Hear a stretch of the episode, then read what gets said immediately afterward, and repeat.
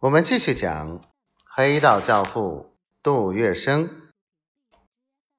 第八十五回：是曲折，先放后压，通关节，上令下达。万墨林中计被绑于一九四零年十二月二十一日下午四点钟，这时杜月笙正在重庆。惊悉万莫林被抓的消息，急忙匆匆返港，一面急电吴开先等迁移住处，改变联络方式；一面通知横社在沪同仁，竭尽一切努力，设法进行营救。他亲自电嘱徐彩成，要他从日本方面下手，逼迫七十六号放人。徐彩成原是史量才的重要干部，史量才被刺后，才跟杜月笙、钱新之接近，曾以纺织业者参加上海地方协会。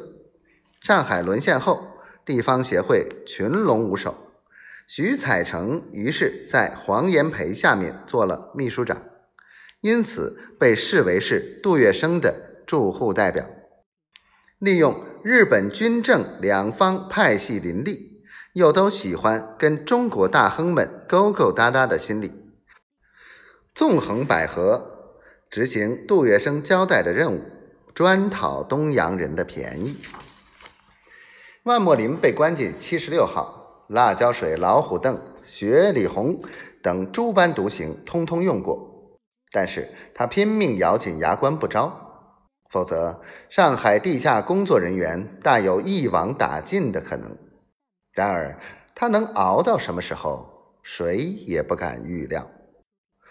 杜月笙忧急交病，他集中精力营救万墨林。然而，汪精卫对他恨之入骨，他与李士群方面并无交情。于是，他暗度陈仓。他和钱新之一道出面，请李北涛前去南京，携带一份十分贵重的礼物，拜访周福海，要他看在旧日交情份上，保全万木林，并且予以优待。李北涛原先追随周作民，跟周福海也有私交。他见到周福海时，除了婉言请托外，也模拟杜月笙的口吻，软中透硬，叫他识相，落砍一点。杜月笙的势力这时依然弥漫大上海，甚至京沪沿线。临走之前，李北涛大言不惭地威胁说：“杜月笙的这桩大事摆不平，必然会影响将来你们的见面之情。”周福海一生只忠于自己。利害得失，一概只顾到自家为止。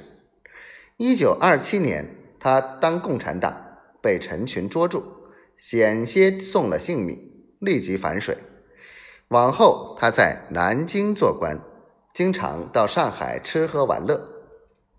他曾身为杜门座上客，杜月笙的行情和潜力，他一向摸得很清楚。